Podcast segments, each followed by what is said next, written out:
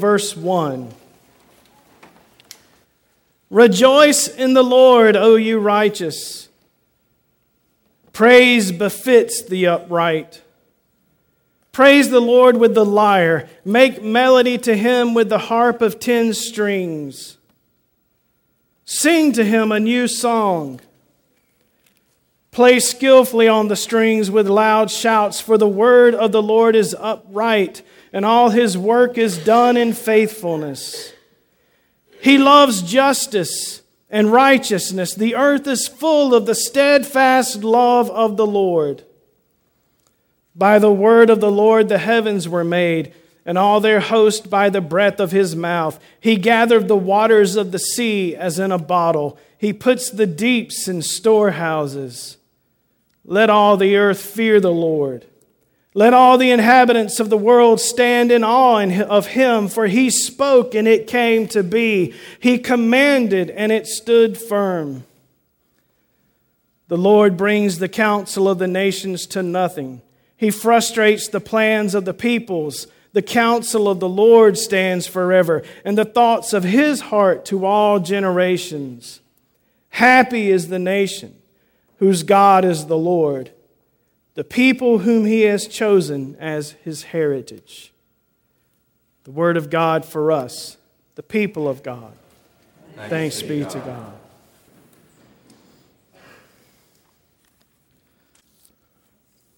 A reading from the ninth chapter of the Gospel according to Matthew, beginning with verse 9. As Jesus was walking along, he saw a man called Matthew sitting at the tax booth.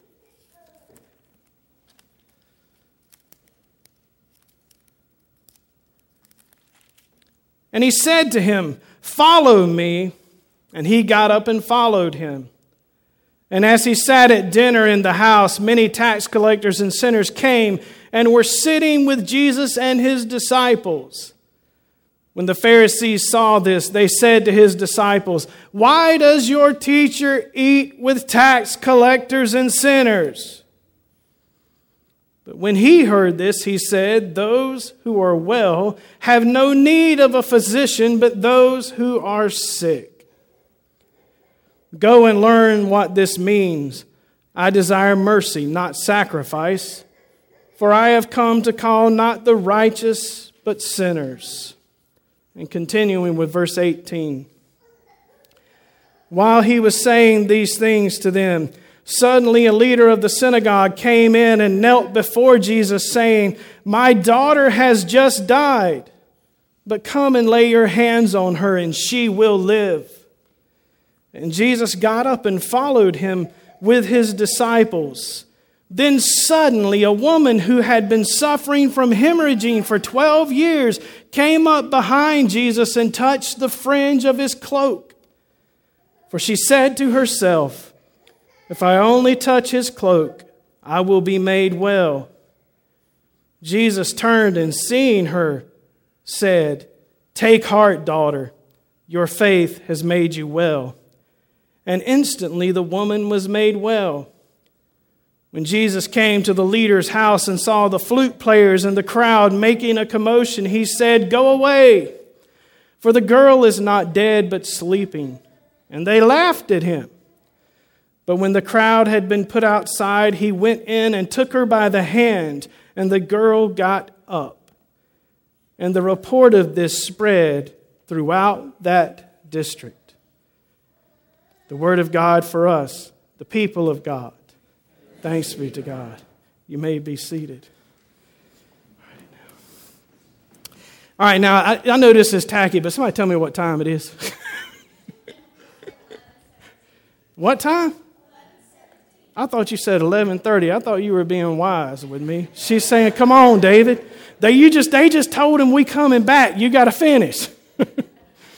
so I want to say a word about that first. I want, I want you to know that I'm glad to be back here, not just because I don't want to have to pack. But I'm grateful for you all. I'm grateful that you let me be myself and that you accept us and support us. And here's what I want you to hear today the gospel is not a set of ideas. This thing that has captured us, that captures our imagination, that captures our heart, This good news that drives us as a people, that sends us out into our community looking for someone to love and care for, it is not a set of ideas, it is a person. A person. That is what's in alive in this reading that I just read to you. Did you notice that Jesus walked up to Matthew and said, Come follow me, and the man just got up? I mean, it took me 18 years to think that through. But he just got up and followed Jesus into Lord knows where. Not only that, apparently he took Jesus home for dinner and got criticized for hours and hours about it as people said, How can this man eat with sinners? They're talking about Matthew. How can he eat with a tax collector who has betrayed his own people? How can he eat with this guy who's selling us out to our oppressors? How can he sit with Jesus and eat with him? I'll tell you how. Because Jesus is the gospel. Because Jesus is the kingdom of God with us, in the midst of us, because he saw something in Jesus that told him that dignity had come for him. Now, listen, we are in an awkward world that wants to tell us that our dignity is in anything but God. That our dignity is in our pride in our sexuality, and our pride in our wealth, and our pride in the things we have, and our pride in who we are, and the pride in our fine clothes, and all of the things that we can produce for the world and shake around like a feathery boa as we stand and sing all about us. Oh my God. My Bible tells me that haughty pride in the heart of the human being brings a fall. Where can we find dignity? Shopping for dignity in the world would disappoint you. That is what's happened to Matthew. He's taken a job that promises him security. The Romans have given him the authority to go out and take money from people, to take what the Romans require, and then to take whatever else he wants and keep it under penalty of law.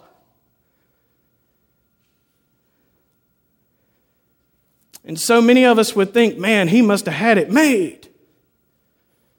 Well, if I could just command however much money I wanted to be in my bank account, I'd be happy. Some people live that way. Oh, but if I just had this, I could do what I wanted. I could be who I truly am. I could think what I want to think. And then I would have my dignity. They're describing Matthew. But what does he do? He abandons all of that security and follows the one who can release him from his sin of betraying his people. Similarly, the synagogue ruler loses his child, and I'm sure there were whispers in the community. What horrible thing did this man do for God to punish him in that way? Can't you just hear them? They're on the phone with each other. Did you hear that so and so's baby died? Oh, I wonder what he did. And he's lost his sense of affirmation in his community. He's, he's a leader. He's the synagogue leader. He's respected. Everyone believes he's holy, but now this thing has happened into his life that calls everything he is into question, and he's lost his sense of affirmation. But Jesus says, I will come to your house to him. And affirms him in his need and declares that his problem is not himself, but sin and destruction that exist into the world. And Jesus is the good news in person to stand against that and restore it. And likewise, likewise, a woman who has been hindering, hemorrhaging for 12 years. Can you imagine? How many times must she have asked God, Lord, will I bleed forever? Is this all there is for me to subsist in this misery and have nothing else? Where is my dignity, God? And so she comes to this man walking as he's going to lift a child from a deathbed. And in hope, she doesn't speak to him, but she reaches out to touch the clothes that touch him. What an image of faith that is. If I but touch the hem of his garment, I will be healed. And she finds her dignity not in the affirmation and security of the world, not in her pride in her own being, but in Christ. And that's true for all three of these people they find their new identity in Jesus. And that is exactly what the good news is for us, dear ones. That we don't have to shop around for an identity. We don't have to press and push and try to affirm ourselves. We don't have to force other people to say that everything we do is right or that we're good enough. We are invited to subsist in God Himself, to live in Christ. Jesus says, Come to me, all of you who are weary and heavy burdened, and I will give you rest. Take my yoke upon you. It's light. Take my identity upon you. Rest in me. This is our purpose to call people to this person who is the gospel. That when we come to Christ and fall before Him and cry out, Heal me, heal me, heal me, healing will come. And we will not bleed forever. We will not be washed away. We will not be destroyed. And we can have dignity that the world can't touch because it doesn't come from the world. And we are affirmed by God Almighty as God's own child. And not because of some peculiar aspect of our personhood, but because of Jesus. Who has opened himself to everyone who is seeking identity in something other than sin and destruction to every person who has suffered devastating loss and thinks that all they will ever be is the parent of a dead child, to every person who has found themselves in the midst of sin and thinks all I will ever be is a person destroyed by bad choices, to everyone who has sat and wondered, How long must I suffer? He says, Come and rest in me. Your identity is in Christ dear ones, and nothing else.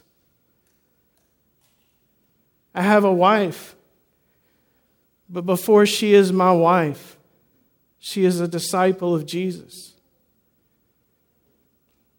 This is what Christ offers for us and what he gave these three people who followed after him freedom from seeking security on the world's terms freedom from seeking identity and affirmation on the world's terms, and freedy, freedom from seeking dignity on the world's terms.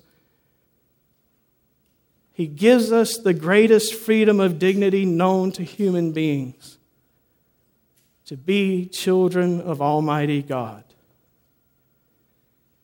That, dear ones, is what you are invited into. And in just a couple moments, Greta Parker is going to come and join with you and reaffirm her faith. And when she is asked those baptismal questions, I encourage you to have your hymnal open and answer them as well. Reaffirm your faith today. And in your heart and mind, come and fall at the knees of Jesus and grab his cloak. Because he, dear ones, is the good news. Not a set of ideas that we must agree with or a proposition that we must commit to, but a person. The risen Christ who bids us come. In the name of the Father, the Son, and the Holy Spirit. Amen.